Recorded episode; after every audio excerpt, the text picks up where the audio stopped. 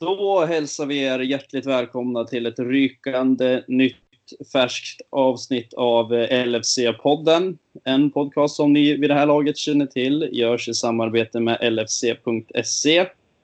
Om reptilhjärnan så här i fotbollstider, eller sommartider ska man väl säga, har eh, dragits ner lite grann mot all förmodan på takten så hittar ni ju såklart alla fotbollsnyheter ni kan tänka er på LFC.se. Det är den perfekta sajten för er. Eh, där förespråkar vi såklart också att ni blir medlemmar och förstärker den svenska LFC-familjen. Och där hittar ni också de senaste nyheterna som sagt som omgärdar Liverpool, intressanta tävlingar och även webbhoppen för att införskaffa lite schyssta kläder. På tal om schyssta kläder så gör rykten gällande från Nakata också att den snygga Liverpool-tishan snart är tillbaka så ni kan uppdatera garderoben med den glödheta klopptishan som såldes som smör i solsken när den lanserades. Där kan ni signa upp er på Nakata för att ha förtur till er storlek och uppger ni LFC10 så får ni 10% rabatt på köpet. Det är någonting som ni inte vill missa. Jag har dragit på med tishan. Jag ser att de andra som har köpt den också har gjort det och den är riktigt vass. Med mig idag har ni Karl Sundqvist som ska försöka rodda oss igenom det här semesteravsnittet i sommarvärmen. Och snart kommer kommer även Christian Andersson från soliga Norrköping in. Så att, håll till godo, luta er tillbaka och lyssna på den fantastiska gingen så ses vi på andra sidan.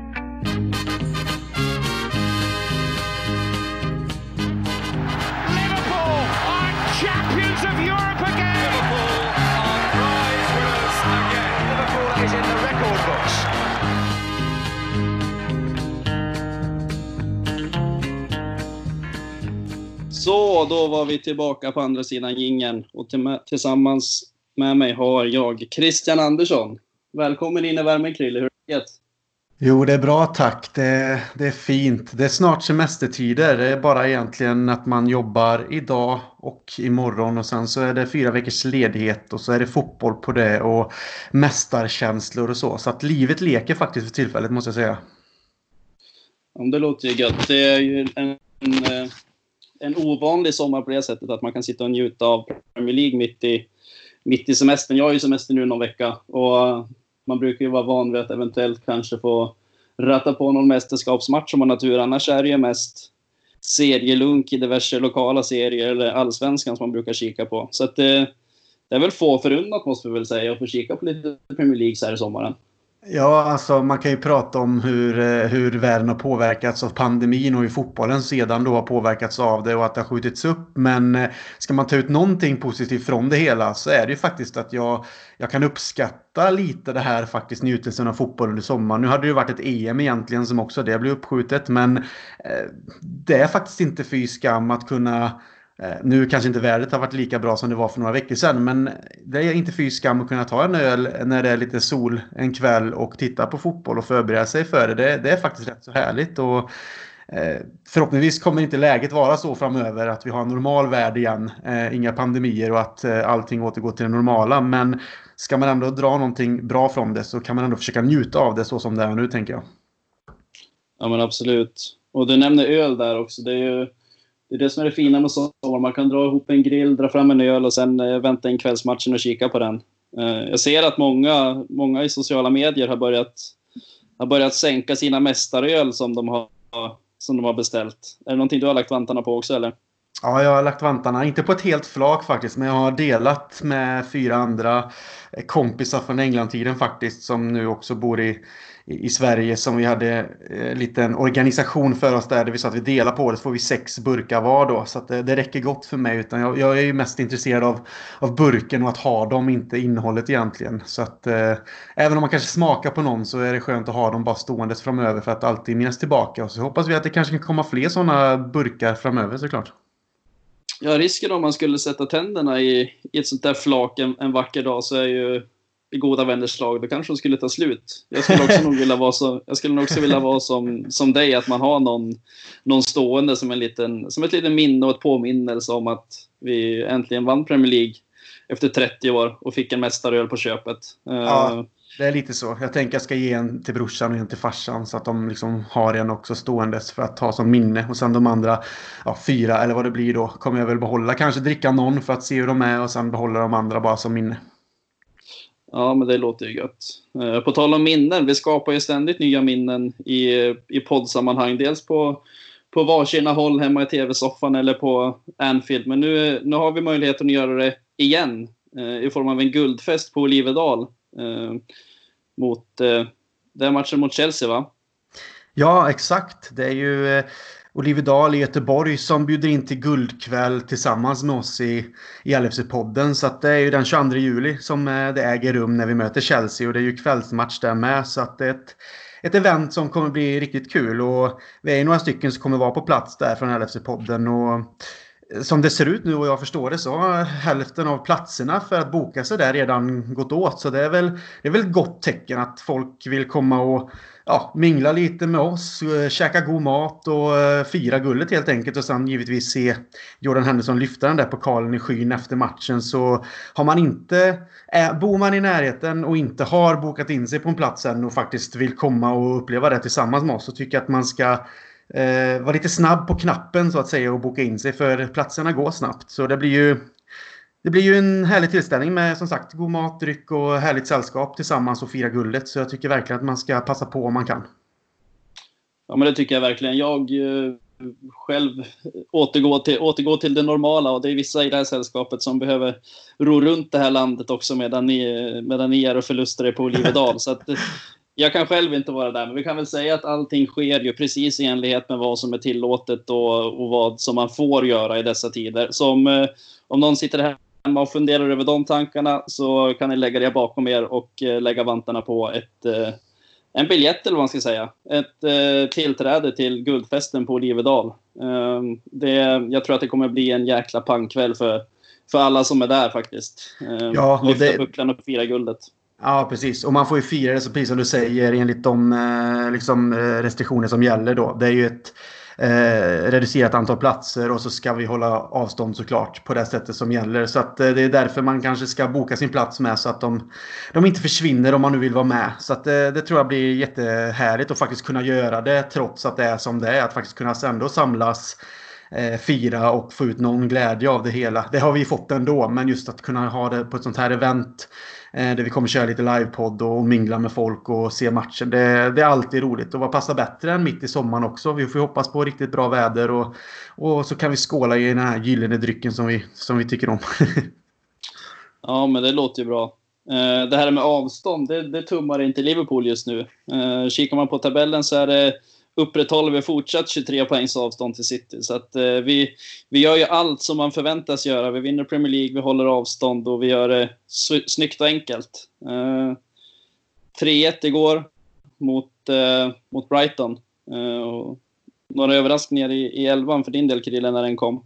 Eh, ja, egentligen inte så. Kanske ändå att Nico Williams såklart spelar. Eh, nu tycker jag egentligen att det kan vara en bra rotation där för Robertson att vila lite. Men eh, man kanske inte var beredd på Nico Williams direkt. Och sen kom ju även Chamberlain in på eh, i offensiven där uppe. Så att eh, det var väl de egentligen. Annars tycker jag att det såg ut som relativt normalt i alla fall. Men eh, Nico Williams var ju en överraskning som eh, inte på något sätt gjorde en besviken utan tvärtom. Men det var väl de två egentligen som jag ser det. Jag vet inte, såg, såg du på något annorlunda sätt när du såg startelvan eller var det någonting som du hade räknat med ungefär? Nej, men det är väl främst Nico Williams egentligen skulle jag säga också. Eh, som var själva överraskningen. Eh, om något. Eh, sen tycker jag att han, eh, han har gjort sig förtjänt av, av att få en, en startplats, tycker jag också. Eh, I kombination med att han har gjort eh, jäkligt många fina insatser och att Robertson i ärlighetens namn inte heller har varit så helt, helt lik heller tycker jag sen vi, sen vi kom tillbaka från, från återstarten. Uh, så att, uh, att Nico Williams startar, det, det ser jag nog bara som ett, uh, ett gott tecken för honom. att, han, att han får chansen. nu var han visserligen utbytt, utbytt i halvtid. mest på grund av att han hade dragit på sig ett gult kort misstänker jag. Att, man är inte var där på kanten och kanske ja, jobbade lika hårt. Eh, så att eh, det är väl, vad har vi att säga på Neko Williams egentligen? Det är ju, jag tycker ju personligen att han är ju, det finns ju liksom ingen, inga hinder för honom. Han tar ju för sig extremt mycket och är frejdig efter, efter kanten och, och vill ta för sig. Eh, jag vet inte, vad är din känsla gällande honom? Nej, känslan är ju det att han är ju alltså en likfull talang som vi, när vi pratar och benämner Curtis Jones och Harvey Elliot. Kanske Harvey Elliot är väl kanske som sticker ut på grund av sin ålder och att han eh, var så ung när han debuterade i Premier League för Fulham och kom till oss och har visat vad han kan redan. Men Nico Williams är bara 19 och han har liksom varit i Liverpool sedan han var ja, sex år och sånt här, tror jag. Han har varit i, mm. i systemet, som man kallar det. Så det är, det är många år, så att även om han är walesare så kan man ju absolut säga att han är ordentligt one of our own liksom. Och är en exceptionell talang, är duktig på många sätt, snabb. Jag tycker han är följsam. Man, man, man, man märker väl ibland att det finns lite valpighet i, i vissa sekvenser. Men det är ju inte konstigt. Men överlag som som fotbollsspelare i ett lag som Liverpool som innehåller alla de världsstjärnorna och håller den här nivån också som lag nu som vi har gjort under två säsonger egentligen sett till poäng och titlar så han gör ju inte bort sig överhuvudtaget utan jag tycker tvärtom att han imponerar så att där har vi en spelare att, att följa Sen kommer han ju på något sätt kanske konkurrera med en Alexander Arnold som inte är det lättaste. Han kan nu gå över och spela på vänsterbacken, rotera där som vi har sett också. Så att jag hoppas bara att han fortsätter ta kliv. Så får vi se sen vad som sker längre fram. Eh, om han kan ta en plats och en Alexander Arnold kanske går in på en annan position eller vad som sker. Det, det är svåra situationer men det är lyxproblem när man har spelare som man verkligen se kommer fram från akademin, ta sin plats, bevisa sig och så vet man inte riktigt var de kommer in för att vi redan har så bra spelare. Men eh, det är upp till den goda Jörgen och, och eh, klara av den biffen. Det känns så. Och vi, alltså, Liverpool har väl generellt sett också en, en väldigt fin tradition av att släppa fram unga lovande spelare. Eh, egentligen ofta under förutsättningen att man, att man tar chansen man får. Vi har ju sett väldigt många som har fått chansen eh, och kanske inte tagit den på på det sättet man hade önskat med Conor Randall och eh, Flanagan. Han gled ju med på ett jävla bananskal visserligen och nästan ända fram till en titel. Men det finns ju många som har, som har fått chansen som har runnit ut i sanden. Eh, men den generella känslan är väl att de som får chansen och verkligen tar den och jobbar riktigt hårt för den, de, de får också fortsätta chanser att kanske slå sig in på, på sikt också. Så att eh, vi får väl se om man för Wales fana vidare i Premier League efter att The Welsh Xavi tog, tog Premier League med storm. Så det, det är väl någonting vi kan hoppas på. Absolut, det tycker jag. Och sen så hoppas man eh, likväl så mycket på eh, Curtis Jones och har Elliot med. Det är ju två andra som vi har redan sett har Elliot gjort sitt första Premier League mål. Eh, förlåt, Curtis Jones och Harvey Elliot har ju fått debutera för oss. Så även om vi inte fick spela igår så har det ändå visat att det finns så mycket fotboll i dem. Så att eh, framtiden är ljus tror jag också på en del positioner och när det gäller liksom egna talanger på det här sättet. Ja, Harvey Elliot skrev ju sitt första proffskontrakt här nu i dagarna också. Så att eh, det, det, det känns väl som att det inte råder några tvivel på varken fansen eller klubben vad, vad de har för förhoppningar på honom. Nej, eh, det, det, har ju Jürgen gått ut med också. Nu säger jag Jürgen hela tiden. Jag vet inte varför. Jag, Klopp brukar man ju säga, men det är väl trevligt. Jag kommer så pass nära honom nu så det börjar tilltala vid förnamn. Ja, vi, vi duar varandra, jag och han. Mm. Eh, nej, men ehm, eh, liksom, han har ju gått ut med det och sagt det att Harvey Elliot eh, är en exceptionell talang, men att man, man skyddar honom också för sin ålder. Att det inte ska bli för stora vågor som liksom sköljs mot honom. Utan att han får liksom komma in i det sakta men säkert. Sen sitter ju vi fans alltid och suktar efter ja, typen av, alltså den här typen av spelare. Vi såg ju en Michael Owen i, i mitten av 90-talet där slå igenom med dunder och brak som 16-17-åring och sen ta världen med storm som 18-åring i VM och därefter så, så var han liksom en av de bästa spelarna i, i världen inte många år därefter och så till skadorna sätter stopp. Så vi, och det är samma sak med Robbie Fowler innan dess. Det är väldigt så här, många unga supertalanger kommer fram och vi vill ju se dem så mycket som möjligt. Men jag tror att det är sunt att det inte blir eh, den, liksom det fokuset på dem direkt utan att de sakta men säkert fasas in, en del av laget, eh, är med och lär sig och sen när nivån sätts och de kommer upp till en viss Eh, standard så, så är det inte konstigt att de roteras in och till slut kanske också kommer faktiskt ta en plats. Så det är ingen stress utan jag, jag tror att Klopp är väldigt sund i sina tankar och vet vad han gör. Så att jag, jag hyser inga tvivel om att det kommer gå bra för eh, den killen och de andra killarna. Det finns ju vissa sådana som har fått chansen extremt tidigt och liksom blivit upphåsade eh, väldigt tidigt. Var väl Walcott var väl också i extrem ung ålder som han fick, fick komma fram. Eh, och det finns ju såklart kanske vissa risker också med att man blir väldigt upphåsad i en väldigt tidig ålder också.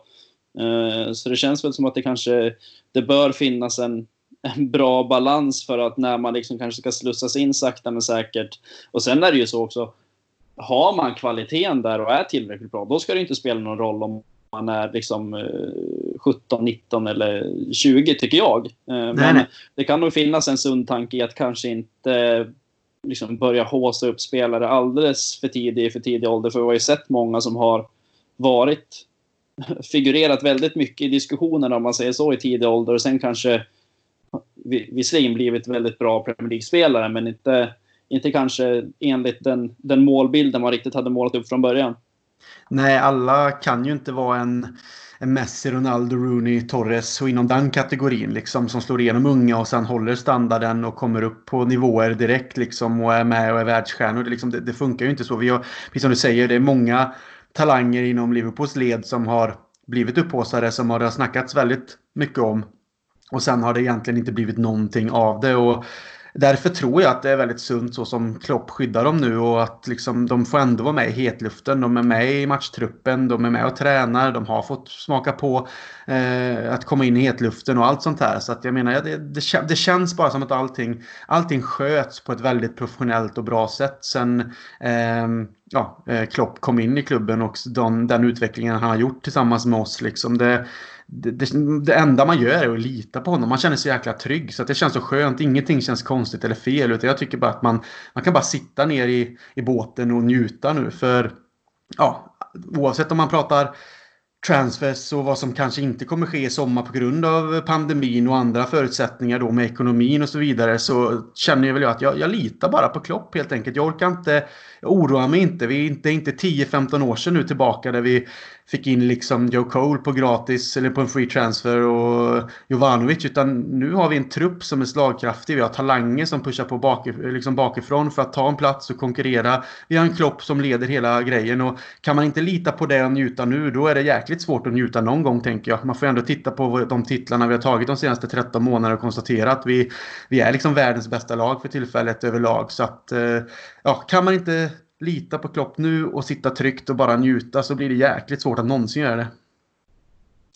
Vi kan ju likna den lite grann där kanske vid Dr. Albans senaste dänga att man ska lyssna på Tegnell. För att den är stabil, rak och rationell. Det är lite så vi kan köra med Klopp också, fast han är mest emotionell egentligen. Men han är, han är faktiskt stabil och vi ska lyssna på Klopp tycker jag. Så det, det håller jag med dig om Krille. Ja, det är fint. Men eh, matchen i sig, det vart ju en eh, pangstart Eh, direkt egentligen. 2-0 redan efter, efter åtta minuter. Man hann liksom snabbt, knappt eh, sätta sig ner i soffan och stoppa i sig isglassen tänkte jag säga. Så var det 2-0 på, på matchtavlan. Salah och Henderson direkt. Ja, förlåt. Isglassen. Ja, det är bra.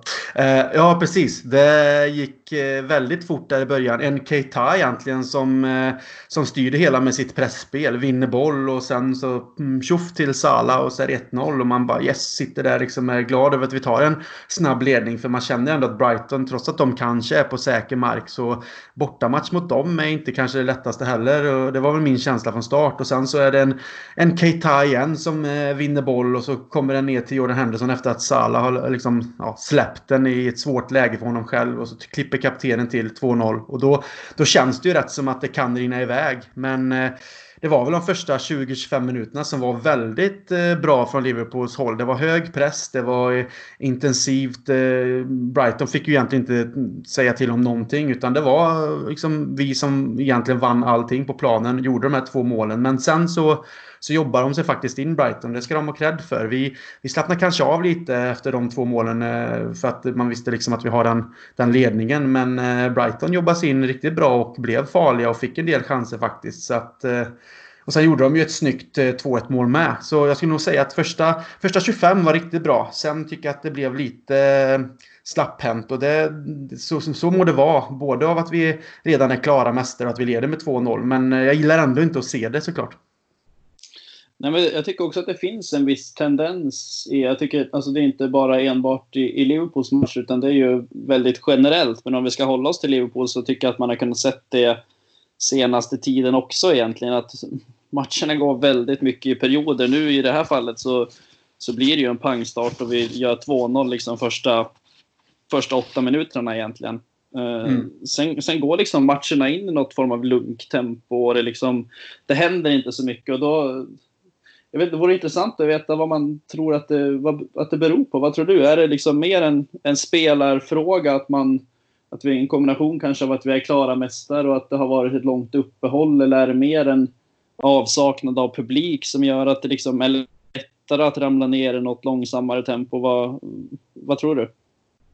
Ja, men det är nog många aspekter som spelar in där och jag tror absolut att alltså, hungern för att ta poängrekord och hungern för till exempel en Sala att jaga eh, skytteliga finns där. Det, jag, det, det tvekar jag inte på utan så professionella är de. Men de är också, som vi har nämnt tidigare och man har läst mycket om, de är också människor som har liksom eh, spelat fotboll på en riktigt hög nivå med stor press under två säsonger nu och sen nu när titeln faktiskt är klar Eh, man kan nog ladda upp för en match. Vi, vi inser ju att de laddar upp inför den här matchen på det sättet de faktiskt startar matchen och den intensiteten som sätts och höga pressen och allt det som jag nämnde och de här två målen. Men jag tror att det blir en kombination av, av, av att vi gör de två målen och att det kanske är avsaknad av publik. Att man någonstans, som du säger, går ner lite i ett lugnt tempo. Liksom den här första intensitetsperioden försvinner lite i kropparna. Man känner sig rätt så trygg med 2-0-ledning. Man behöver inte springa ihjäl sig då, utan vi leder med 2-0. Nu kan vi, kan vi avvakta lite och, och, kanske straffa dem på typ av kontringar eller spela ut lite, hålla bollen inom laget på ett annat sätt. Vi behöver liksom inte stressa framåt. Så jag, jag tror att det blir rätt så naturligt bara. Jag, man känner sig själv nu bara, om man jämför med sig själv på ett sätt när man liksom jobbar och man börjar gå mot semestertider. Man, man har gjort det mesta inför semestern, man slår av på takten lite. Det, det precis som att man tänker inte på det utan det kommer naturligt. Jag tror att det är likadant för de här grabbarna. De, de är professionella men eh, säsongen lider mot sitt slut. De har vissa mål kvar men när de leder med 2-0 i det här läget så tror jag någonstans att det, det blir bara så naturligt att man slår av på takten. Ja, men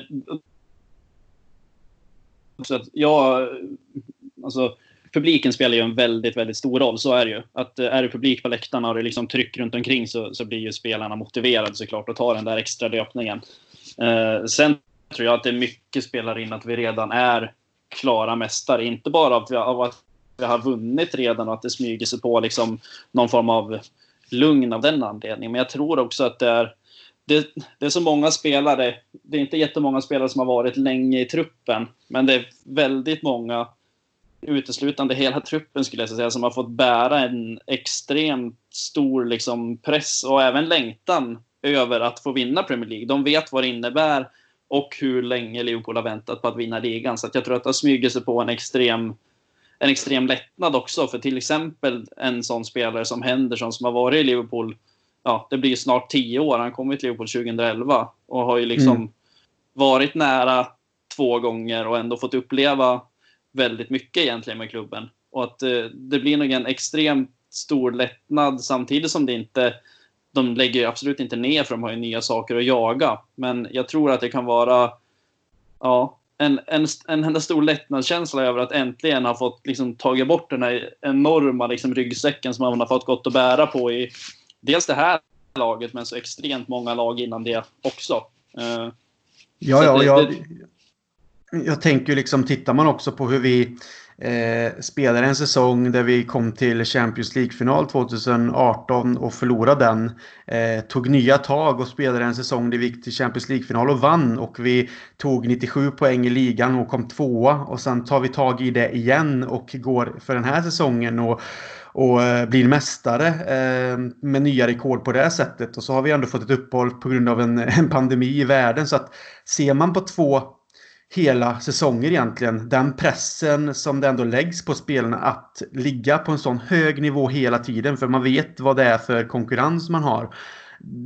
Alltså, jag tror inte att det är många, även professionella fotbollsspelare i världen som faktiskt klarar av det i sin helhet. Och det har vi faktiskt Klopp och hans eh, stab att tacka för tror jag. Att det här att hela tiden driva på sina spelare att bygga en vinnarmentalitet och att likväl som han gjorde oss fans till believers, vi gick från doubters till believers som han sa, så tror jag att han ju har gjort detsamma med sina spelare. Och eh, det är inte konstigt som du säger att en lättnad och kanske en, jag ska inte säga en utmattning, men en typ av liksom luften går ur-känsla sprider sig nog lite när man har legat på de här nivåerna så länge och till slut faktiskt når hela vägen fram. Det, det känns bara mänskligt och helt naturligt så att eh, ändå trots det så lyckas vi ändå upprätthålla den nivå som krävs och till exempel då vinna igår. Och, och sen eh, även om eh, Brighton hade momentum och så vidare så hade vi ju sen en Sala som gjorde ytterligare ett mål och egentligen stängde matchen där och då. Så att då, då blir det ändå så att ja, vi gör ändå jobbet. Det såg lite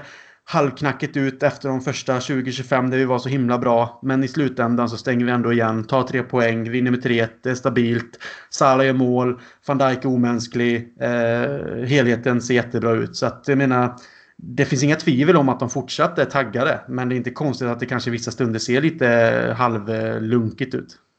Nej, och sen tycker jag det också, det, det, tycker jag man ser väldigt tydligt där precis i slutet när Salah drar nicken över. Han hade ju något läge där alldeles någon minut innan också. Att sätta dit ett tredje mål. Eh, man ser verkligen frustrationen för honom där, att han vill verkligen jaga nya mål. Han vill liksom nå upp till de höjderna han... Han, han har ju en kravbild på sig själv också givetvis. Eh, att, han, att han vill vara med och slåss som... Det skulle ju bli liksom fjärde året i rad här egentligen som han är med och hugger på, på guldskon.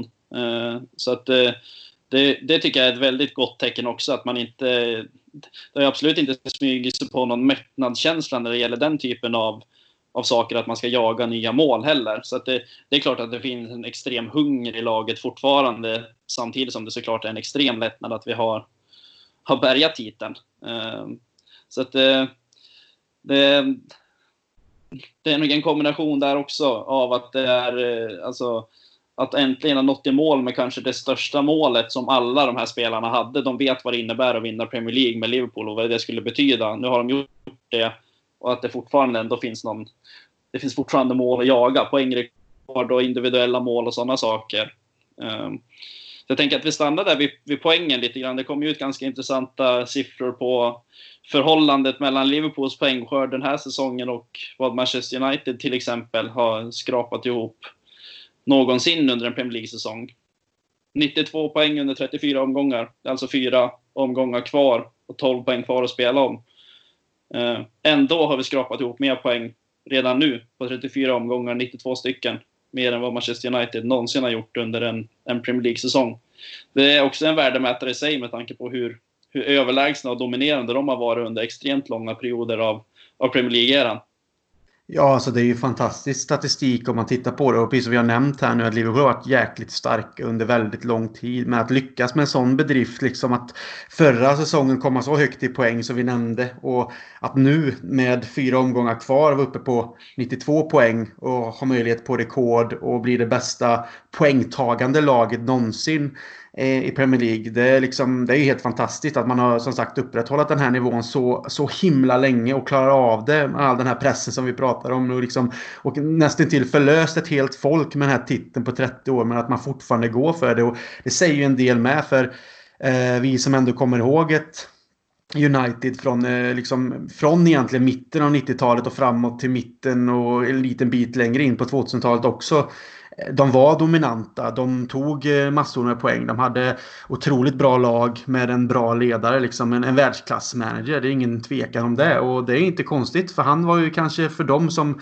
ja, Klopp är för oss. Och när man har både en ledare som har eh, liksom de ögonen och kunskapen och sen kunna laborera om med lag för att han har ju ändå bytt ut United-laget några gånger, vetat vad han ska ha för att ersätta och när det var dags för spelare att lämna och så vidare. För att hela tiden vara bra. Så att det måste, den respekten måste man, man ge dem utan att man, utan att man på något sätt tycker om dem. Men att nu vara som sagt uppe på poäng som gör att de aldrig lyckades med det trots sin dominans. Det säger ju en del om vad det här Liverpool-laget är och vart de är på väg också. Det, det finns ju knappt några superlativ att använda utan det är bara att konstatera liksom att vi är back on our fucking perch. Eh, på det sättet att vi är bättre än vad de någonsin mäktade med i Premier League. Så att eh, kan vi fortsätta bara så här och upprätthålla det så jag menar man vet inte var det kan sluta. Man vill ju bara att det ska vara så länge som det någonsin är möjligt. Ja men så är det ju. Och sen Manchester City är bevisligen det bästa laget rent poängmässigt i och med att det är de som har eh, satt poängrekordet. Eh, vi är ju 23 poäng före dem nu också över 34 omgångar. Så att det, det är ju någonting som spär på den extrema nivån vi har nått den här säsongen. Uh, så att vi har ju 12 poäng kvar att spela om som sagt. Eh, de har väl poängrekordet på 100 om jag inte missminner mig helt och hållet. Så att, eh, ska vi slå det då så behöver vi ta 9 poäng till utav de här 12. Eh, vi har alltså råd att förlora, förlora en match av de som återstår. Precis. Vad tror du? Tror vi att vi slår det? Eh, ja, eh, känslan säger faktiskt att vi gör det. Det kommer inte bli lätt heller, men tittar man på det nu, jag... Alltså motivationen tror jag finns där. Sen kommer vi möta till exempel Chelsea som vi nämnde här när vi är på Dividal och där och när Henderson ska lyfta pokalen och sånt. Men, och de kommer ju vilja göra allt också såklart för att både ta poäng och, och sätta sig eh, som de ligger väl trea nu, att liksom ändå upprätthålla sin nivå eh, och så. Så att det kommer ju inte bli lätt. Men min känsla är väl någonstans att fan, det här Liverpool-laget är så bra så att vi, vi kommer ändå klara av det. Även om vi skulle då tappa en match. Det skulle kunna vara eh, till exempel, säg inte att vi tappar hemma mot Chelsea, men att det skulle kunna vara en match där man tappar poäng. Men jag tror att vi kanske då slår resterande. Men eh, den som lever får se helt enkelt. Men känslan säger ändå att vi, vi kommer klara av det. Och det vore ju underbart att ha ett sånt rekord också. För oavsett vad man säger, kan säga om City och oss själva så är det nog ett rekord som blir jäkligt, jäkligt svårt att slå i framtiden. Ja, men det tror jag också. Uh, det, är ju, det är ju Burnley, Arsenal, Chelsea och Newcastle kvar. Uh, vi skulle ju rent krasst kunna tangera rekordet genom att slå Burnley och Newcastle och kryssa de två andra. Uh, och då tycker jag ändå att man har räknat lågt för att tangera det rekordet vid en liten sån här snabb uh, budget eller vad man ska säga. Så att, ja. Uh, ja, men jag är enig med dig. Jag tror att det är ett poängrekord som vi har goda möjligheter att slå och sen som jag tror också kommer kunna stå sig, stå sig ganska länge i tiden. bara det här målrekordet på 31 mål stod ju sig väldigt länge, konstigt nog. det är väldigt många spelare som har varit där uppe och snuddat på det 31, eh, 31 mål. Det är väl både det är väl Ronaldo, Shearer och van Persie kanske har varit där uppe någon gång. Uh, jag vet inte vilka det var som var där mer. Men uh, Suarez slog det ju, eller säga, Suarez var där uppe också. Och Salah slog det ju till slut. Så det, det, verkar ju som att det är att slå rekord är inte, inte det enklaste. Nej, och jag tycker precis. att man läser ofta att Liverpool-spelare har slagit både det ena och det andra rekordet. Så det kanske är vi som är kanske är vi som sätter rekorden och sen är det typ många andra som slår dem. Ja, så kan det vara såklart. Eh, vi kan ju stanna på Sala där med när vi pratar rekord, men eh, tittar man också på statistiken nu så har han ju varit involverad i 100 mål för, eller förlåt, eh, eh, ja, det blir 100 mål han varit involverad i för Liverpool då, så att det är 73 eh, mål, 27 assist. Eh, Sen han kom egentligen då. Det är ju säsongen 17-18 där. Jag vet inte hur många matcher exakt det var, men eh, eh ja, han ligger ju långt före till exempel en Sergio Aguero som har varit involverad i 75 och Sterling 71, Vardy 69, Harry Kane 68. Då ligger han på 100 eh, mål som har varit involverad i då sen, sen dess. Så det, det säger också en del om det här när det diskuteras mycket kring Salah eh, överskattad, kanske inte den typen av spelare som på något sätt har den här stjärnglansen i sitt spel, men han gör fan i mig poäng. Så att jag menar, jag tror att vi sa, eller jag sa det i alla fall i förra podden när vi pratade att alltså man kan jämföra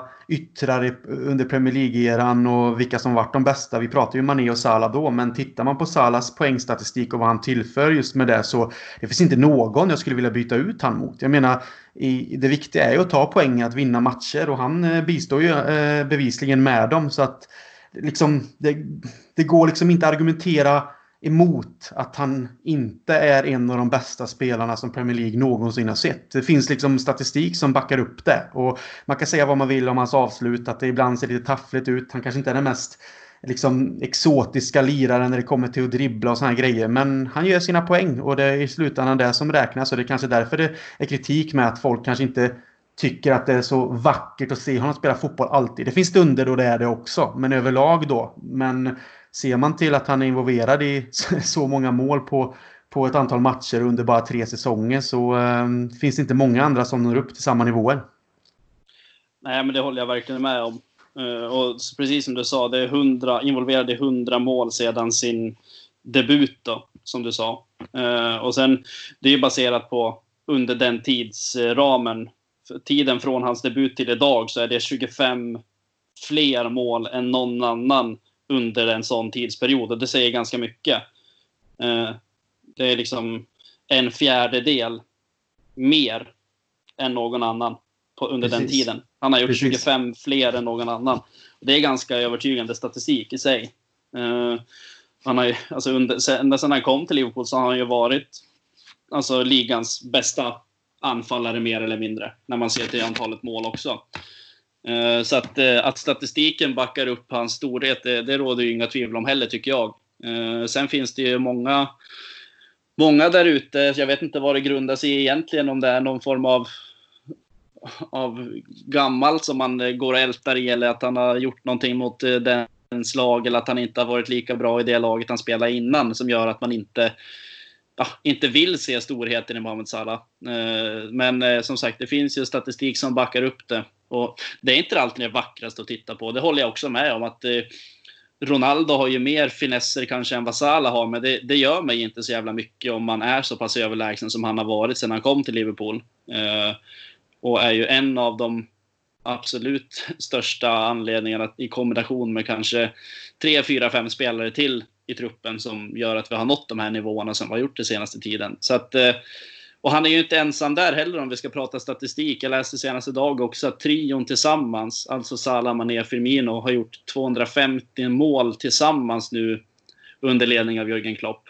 Um, och det är ju inte heller fyskam för tre spelare uh, att dra ihop den skörden. Det, du kan ju dra tre spelare i luften i Premier League egentligen. Uh, så, så kommer de ju inte upp i den nivån så tillvida att du inte tar de tre toppstrikers de senaste senaste åren. Uh, är det världens bästa trio? Ja, alltså sett till den senaste, som vi har pratat om här, senaste 13 månaderna med, med titlarna som det inneburit och vägen fram till Champions League-titeln också. Ser man till vad liksom, de gjorde den säsongen eh, och kom så högt upp bakom City som vi redan har pratat om och vad de gör den här säsongen. Eh, Trots att vi då blir utslagna ur Champions League. Sånt kan, den, så, såna dagar kan man ha. Eh, trots en fruktansvärt fin genomförd match där mot Atletico Madrid. Ehm, eh, så får man ju ändå se det som liksom att det, det, är svårt att argumentera för en annan fronttrio som är mycket bättre. Om man ser på en, en nivå de har hållit så länge och målen de gör och statistiken som backar upp det. Eh, så att jag skulle nog säga att just nu finns det ingen annan fronttrio som är bättre än de har inte funnits egentligen på relativt lång tid. Just sett hur de fungerar tillsammans och hur, hur laget liksom spelar tillsammans med dem. Det är som du säger, man kan ju plocka de bästa spelarna i, ja, alltså uppe i fronten då i Premier League eller i andra ligor och plocka ihop dem och kanske få en, en bättre på det sättet. Men sett till vad vad de gör för varandra och hur de fungerar i kombination med varandra så eh, är de eh, världens bästa enligt mig.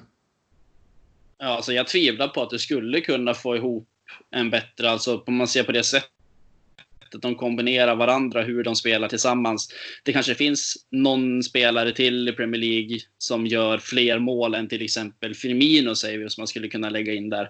Men jag har ytterst svårt att tro att vi skulle nå upp till samma nivå om han hade bytt ut Firmino mot någon annan eh, striker som, som kanske inte gör det här jobbet som som inte så många uppenbarligen ser. Men det här det tysta jobbet och slitjobbet som kanske ytterst få strikers i världen gör. Eh, så att eh, det, det, är någon unik kombination mellan de här tre också som jag tycker gör att de är... Eh, jag tycker inte att det går att byta ut någon av dem egentligen mot någon annan. Uh, sen vore det dumt att säga att man inte skulle vilja ha Messi i Liverpool till exempel. Men liksom realistiskt sett så tror jag inte att vi skulle kunna få ihop en bättre, en bättre trio än den vi har idag. Uh, och senast jag kan minnas att det var någon trio som liksom omnämndes på, på det här sättet som en världens bästa trio. Det var ju Messi, Neymar, Suarez. Eh, och det är ju tre, det är tre spelare som kanske är ja, bland de absolut bästa vi har sett eh, den här generationen eh, senaste, senaste 10-15 åren i alla fall.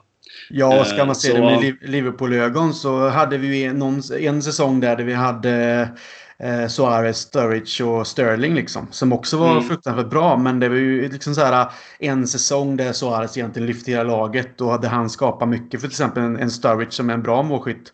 Eller var en bra målskytt i alla fall. Och en Sterling som var en supertalang på väg framåt där och då. Eh, men sen, det var ju bara liksom den säsongen med med Suarez som drev det. Och sen försvann ju egentligen det med honom också. Och sen så har vi ju sett som du nämner i, i Barcelona då med Suarez, Neymar och Messi. Det är ju, det är ju fruktansvärt från trio egentligen om man tittar på det. Det är ju liksom klass rakt igenom och ingen försvarare skulle vilja möta det. Men så tittar man då på Liverpools fronttrio som vi nämner här nu under den perioden som de har faktiskt spelat med varandra och statistiken nu med 250 mål tillsammans under Jürgen Klopp. Vi ser en Salah som då för tredje säsongen slåss för eh, guldskon. Mané är uppe och sniffar lite bakom också. Firmino gör inte målen och den kritiken får han ju från som sagt, som jag vet Daniel var inne på i förra avsnittet, från andra eh, eh lag, supportrar, att han inte är någon toppstriker. Men det är inte hans primära uppgift, utan uppgiften är att kombinera ihop fronttrion där uppe och vara spelaren som har eh, liksom kanske litet öga för kombinationsspelen och finnas där som en liten länk. Och det gör han ju kanske bäst i världen sett till hur vi spelar fotboll. Så att eh, kan han få in några extra mål, absolut. Ingen kommer eh, klaga på det. Men så länge de andra två får möjligheten att spela på det sättet som de gör tillsammans med honom så eh, ja, så finns det ju faktiskt ingenting att argumentera emot utan eh, det är egentligen bara att köra på. Så att fortsätter de på den här inslagna vägen så kommer de vara antagligen den bästa fronttrion i världen ett, ett tag framöver också. Alltså Firmino är ju, han är ju ett hån mot alla andra nummer nio egentligen. För han är så jävla... Dels är han ju en, en chef generellt, bara hela hans person är ju extremt eh, lätt att tycka om. Men det, det är ganska kul som du beskriver att våran nummer nio, hans primära uppgift är egentligen inte att göra mål. Eh, och det, det är ju ingen annan striker som, som man kan säga det om. Eh, det är klart att han ska göra mycket mål, men han, han, gör, han gör nästan mer nytta i det som han gör som ingen annan gör. Eh, för både Mané och Salah bidrar ju med en extremt eh, stor målskörd så att det, det, ställer inte samma krav heller på att det är en nummer nio som ska stå där och peta in 25-30 mål per säsong. Eh, som det kanske är i, i många andra lag. Om du tittar på Arsenal till exempel så är det ju, det är ju extremt stor ryggsäck på Aubameyang att det är han som ska stå och bidra med mål. Den bär ju inte riktigt Firmino på. Han, han har ju även andra arbetsuppgifter om man ska säga som är av extremt stor betydelse för det här laget. Eh, precis. Så att, eh, nej, det är, eh, ja, men det är väl världens bästa trio. Det tycker jag vi kan slå fast. Det vore ju dumt att säga någonting annat. Och 250 mål som sagt tillsammans nu under ledning av Jürgen Klopp. Det kan vara värt att minnas när vi går på när du går på semester sen Krille. Du kanske ska sätta dig och titta igenom alla 250 så har du något att göra ifall det blir dåligt väder. Ja, är det någon finlirare där ute som kan sätta ihop en snygg YouTube-film med, med de här målen så absolut. Då kan jag hälla upp några bärs och hälla upp några skålar med chips och sätta mig och titta på målen faktiskt och njuta ordentligt under semestern. Det, det lovar jag. Knäpper du en guldbärs då? Ja, det skulle jag faktiskt kunna göra i så fall. Då, ja, det låter, då, då det blir det en guldbärs. Jag, det tänkte, bra. jag tänkte på mig innan vi går vidare här att vi kanske ska stanna väldigt kort vid eh, Eh, Jordan Henderson med som gör ett fint mål där med assist från Salah.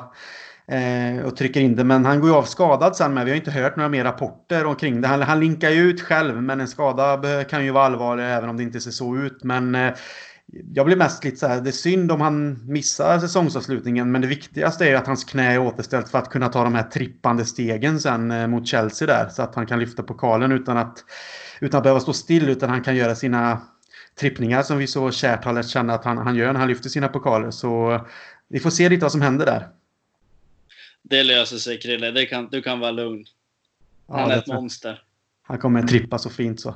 Han och sen eh, vill jag även eh, nämna eh, van Dijk också igen. Jag vet inte riktigt. Det, det, det, går liksom inte.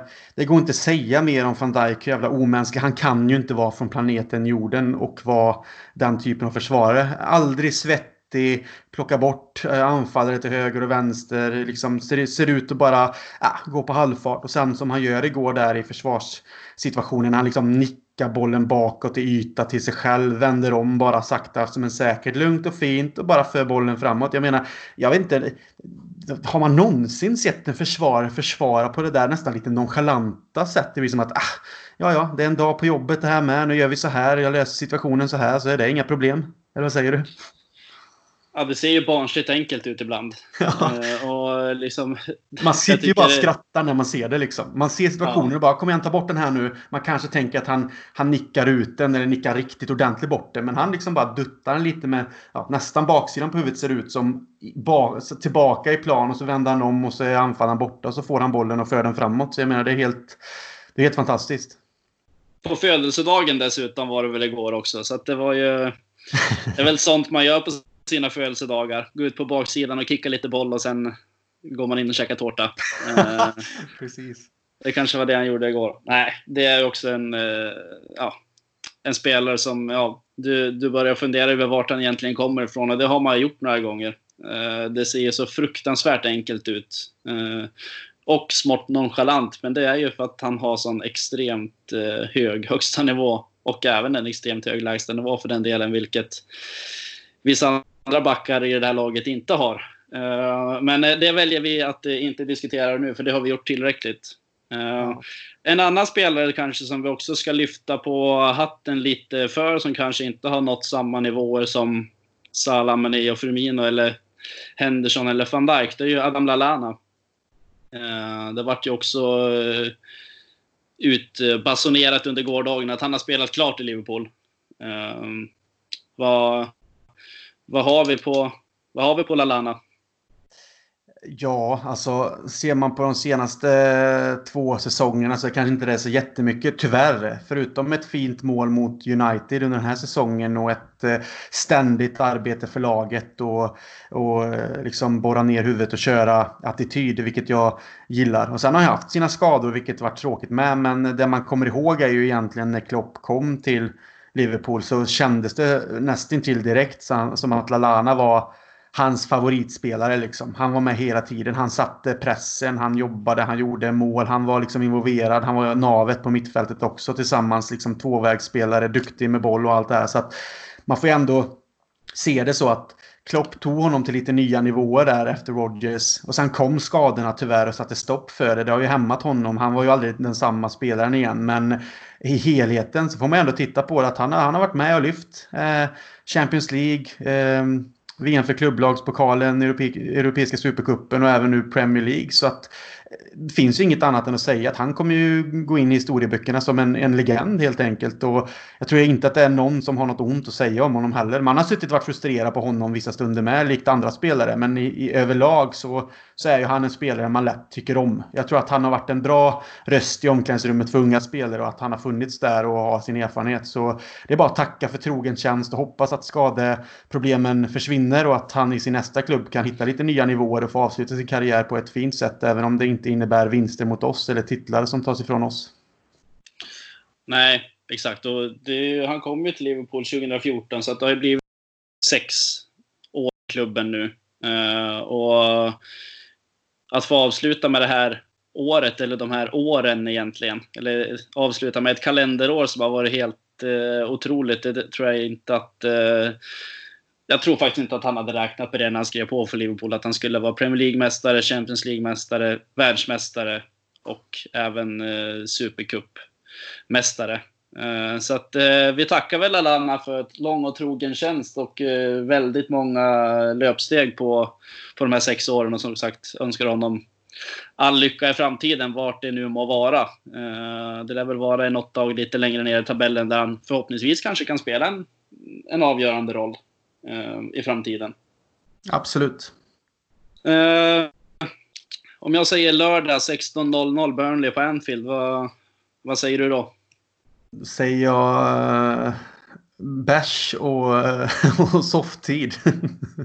ja, ja, det lät ju bra. Ja, eh, nej, skämt åsido. Jag säger hemmamatch eh, mot ett lag som absolut är eh, organiserat och liksom svårt att bryta ner. Men inte omöjligt på något sätt för det här Liverpool-laget att ta tre poäng ifrån när det hemmaplan utan publik eller inte som sagt så känns det som att vi ska ha väldigt stora chanser att, eh, att slå ett Burnley. Men eh, de är också ett krigande lag, så det gäller fortfarande att kanske göra jobbet och kanske till exempel starta matchen mot Burnley likt vi startar nu mot Brighton. Sätta nivåerna direkt, inte låta dem på något sätt ha knappt möjlighet att vända upp eh, rättvänd med boll utan pressa dem, vinna boll och så göra någon balja. Så tror jag att det inte är några problem faktiskt. Vad, vad känner du inför matchen? Nej, men det är väl lite eh, samma som det i hemmaplan framför allt. Vi har ju uteslutande haft vinster hemma uh, den här säsongen. Så det vore ju befängt att tro någonting annat, att vi, att vi inte ska vinna. Uh, sen ska man ju aldrig säga aldrig såklart. Uh, men Burnley, de vann ju mot West Ham här igår med, med 1-0. Jag såg inte matchen faktiskt, men det, jag tycker att man har en ganska klar bild över vart man har Burnley ändå som du beskriver ganska eller väldigt organiserat lag och har haft både väldigt stora uppsidor men även några nedsidor de senaste åren. Så det, mm. det, det är ju ett lag vi ska planenligt slå eh, i, i liksom jakten på det här poängrekordet som vi pratade om tidigare. Eh, jag tänker vi behöver inte gå in eh, på detalj vad, man, eh, vad vi tror om, om matchen i sig, men eh, har du några önskemål kring vi diskuterade startelvan eh, för Brighton-matchen här tidigare. Har du, är det några förändringar du önskar att se eh, inför matchen mot Burnley? Lite svårt att säga med alltså, hur Klopp tänker inför kommande matcher därefter sen då. Men det är väl lite uppehåll med va? Är det inte det? Eller är jag helt ute och cyklar? Jag vet inte. I alla fall. Men Alltså lite längre vila tänker jag då. Men jag skulle nog ändå säga att jag ser gärna, trots eh, Nico Williams fina insats på vänsterbacken, så ser jag gärna Robertson komma in från start mot Burnley. Eh, han gjorde det bra nu när han kom in, hade en fina kombinationsspel med, med Mané på kanten och kom upp liksom och gjorde en del inlägg och även några fina tillbakapassningar som kunde resulterat i, i bättre slutprodukt än vad det blev. Men han involveras väldigt mycket och är farlig på sin kant. Så att han får gärna komma in och sen Sen eh, tycker jag en Keita har bevisat att han ska fortsätta på den inslagna vägen. Kommer en liten viloperiod därefter så, så gör det ingenting om han får spela mot Burnley heller. Alltså jag tycker att i sitt momentum nu har han visat i flera matcher i rad att han är, inte minst mot Brighton, eh, han är verkligen med i det hela och nu vann han ju bollarna som gjorde att vi satte två mål snabbt mot Brighton och det bevisar ju också under matchens gång när han liksom driver boll framåt och vill mycket. Han är en, en bra länk från mittfältet till till eh, fronttrion. Så jag tycker att han bara ska få fortsätta på den inslagna vägen och, och, och när han, nu när han är i form och hjälpa, hjälpa oss med de här poängen som krävs. Så att eh, egentligen ser jag väl inga större förändringar så förutom att också en, en Oxlade kanske får förpassas till bänken igen och en Mané kommer in. Det kanske blir det starkaste laget. Så får vi se med Henderson då. Men då, då blir det kanske att en Oxley kan gå ner på ett mittfält eller någonting. Vi, vi får se, eller Fabinho och Wijnaldum tillsammans med Keita. Men annars är det egentligen vänsterkanten jag ser som de största förändringarna om det nu så sagt, blir en liten eh, chans till vila därefter inför de sista matcherna sen.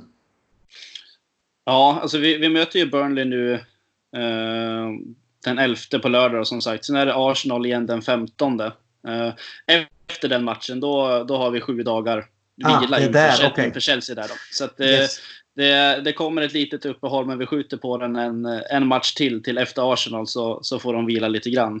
Okay. Uh, okay. Men uh, jag är väl enig med dig där egentligen, att uh, vänsterkanten tror jag vi kommer få se en ganska stor förändring på. Eller stor och stor, det är två positioner det handlar om, men det kommer nog vara att Mané och Robertson går in. det vill jag också se. Sen Henderson får vi väl se då. Men annars föredrar nog jag mittfältskonstellationen med med Fabinho, Vinaldum och eh, Keita. Jag tycker att eh, Keita har gjort sig eh, förtjänt av att få, få spela så mycket som möjligt nu här på slutet egentligen. Jag tycker han har varit, jag tycker han har varit jäkligt bra. Eh, ja, att det kanske bitvis börjar närma sig någonting som man kanske hade förhoppningar på att få se om honom. Så att, det är bara att hoppas att det, det här kanske är breaket som kommer för honom nu då. Eh, så får vi se vart det hamnar. Men eh, elvan i sig så tycker jag att det finns inga större frågetecken på att vi ska köra på, på bästa elvan egentligen. Eh, jag är, nog för att vi har vunnit ligan, men jag är extremt sugen också på att man kan få säga att vi har slagit poängrekord också.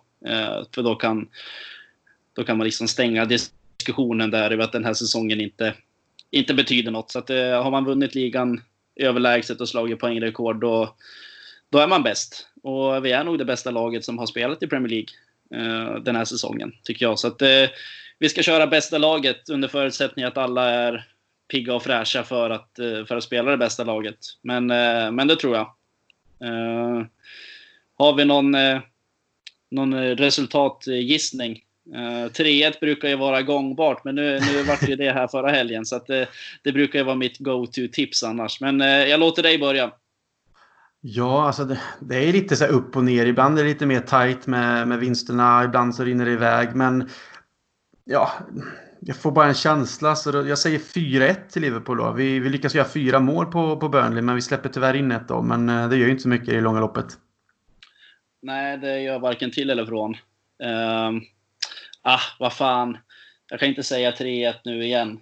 Uh, jag säger väl 3-0 då. Uh, jag tror att vi gör tre mål, men uh, vi inkasserar en, en nolla. Det, det, tycker jag att vi, vi kan klara av mot ett lag som Burnley. Så att eh, 4-1 respektive 3-0. Eh, ska ni lägga pengar på något så lägg det alltså inte på 4-1 eller 3-0 då. Eh, för, för där brukar man ju sällan ha rätt. Så att, eh, eh, vad, vad är känslan i övrigt? Är det, är det bara fira vidare guldet nu dag för dag eh, fram till fram till Olivedal-helgen. Eh, eller helgen är det ju inte, det är mitt i veckan också. Så att, ja. Eh, det, det, är väl det du, du har att se fram emot här i, i väntan på att, att lyfta bucklan. Ja, jag har ju gått in med den inställningen lite eh, sen egentligen. Alltså, sen det blev som det blev med pandemin och väntan vi fått och eh, resultatet ändå blev av det med utan publik inställda resor till Liverpool när man skulle varit på plats egentligen för att fira tillsammans med fansen och laget när pokalen eh, lyftes och så vidare. Och den känslan som det ändå tog ifrån en en stund där att ja, det blev ju någonstans lite blankt. Att man kände att ah, fan, när det väl sker så får man inte vara med. Men sen så kände jag så här att okej, okay, jag vill inte att det ska tas ifrån mig någonting ändå, trots av det som har hänt. Jag menar, vi ser ett lag som du sa, antagligen det bästa laget som någonsin har spelat i Premier League. Vi vinner ligan för första gången på 30 år. Så att min, min inställning har varit sedan dess egentligen att jag ska fira lite varje dag oavsett om det är med, med en öl eller om det bara är med mina egna känslor och tankarna kring det att man är mästare och påminna sig själv så får man ha lite så här sköna toppar då och då. Där man liksom kanske har, vi hade en grillfest i söndags till exempel hos en kompis där vi liksom lyssnade på lite Boss Night, snackade fotboll, tittade på matchen och bara hade allmänt trevligt. Och sen kanske man går ut och tar en öl med någon och är det Liverpool-supporter eh, så snackar man om det och bara påminns om det. Så att jag tycker att Lite tips är, och jag tror inte att någon på något sätt inte tänker på det, men att faktiskt unna sig och påminna sig lite varje dag eh, att vi är mästare och njuta av hela den här resan, matcherna som är kvar. Och när det väl är över sen här i slutet av juli så fortsätt bara njuta av det hela sommaren fram tills att det startar igen och då tar vi nya tag. Så att eh, det är min inställning i alla fall, att bara hela tiden njuta. Ja, det låter som en bra. Eh, det låter som en livsstil jag skulle gilla. Eh, jag, jag, ska nog börja, jag ska nog börja anamma den faktiskt. Det gör du väl eh, redan Karl tror jag. Fan, det ja, syns då. att du njuter, har njutit på semestern och du är mästare och du badar lite bubbel och du åker lite båt och grejer. Fan, det, det är ju det är mästartakter bara det. Ja, det är mästartakter. Nej, men jag passar på att njuta. Uh, nu i helgen ska jag utsätta mig för en prövning jag aldrig har gjort uh, tidigare. Så jag ska ut och fjällvandra faktiskt. Uh, så att det blir... Eh, man ska ju resa lätt då sägs det. Man ska ju inte ha så tunga grejer i ryggsäcken. Och eh, den gyllene drycken som du beskrev den tidigare, den, eh, den väger ju lite grann. Så att vi får se vad, vad det bjuds på. Men, någon eh, liten jävel kanske? Ja, någon liten, man får ju försöka... Nej, nu ska vi inte säga så. Vi, vi lämnar det till, till någon annan eh, podd som kan recensera olika typer av drycker. Ska ni högt upp eller? Nej, vi vet faktiskt inte än helt ärligt. Vi ska tälta så att vi hamnar väl där vi hamnar. Det är lite ja. baserat på, på väder. Men uppe i fjällvärlden någonstans. Du får ta med dig någon Liverpool-flagga och sätta på någon liten topp eller halvtopp. Jag förstår att ni inte ska upp i bergsmassorna men någonstans där ni har högsta punkten där ni hamnar får du ta med en liten flagga och sätta ner så har du gjort avtryck där också. Det ska vi göra Krille. Ja, det är fint. Eh, men eh, så länge tills eh, vi hörs igen så pushar vi åter en gång för Nakata att ni kan klä era snygga Liverpool-kroppar. Nakata gick ju ut med att Liverpool-fansen i, i snitt beställde lite mindre storlekar och kanske hade lite bättre kroppar än de andra lite mer kultiga United-fansen bland annat. Så att vill ni ha en sån tröja, gå in på nakata.se. Där kan ni också förboka eh, en av dem. Den släpps en ny, ett nytt släpp av den kollektionen om drygt två veckor. Och uppge även LFC 10 för 10% rabatt på det köpet. Och så slår vi också ett extra slag för Guldfesten på Olivedal som ni kan läsa mer om på Twitter i våra sociala kanaler där ni kan singla in en anmälan. Och som sagt, all övrig information gällande event och nyheter och poddavsnitt och allt ni kan önskas tänka er gällande Liverpool hittar ni även på lfc.se. Så att njut av sommaren, tänk på allt man bör tänka på, men tänk främst på att vi är det bästa laget som någonsin har spelat i Premier League, så hörs vi snart igen.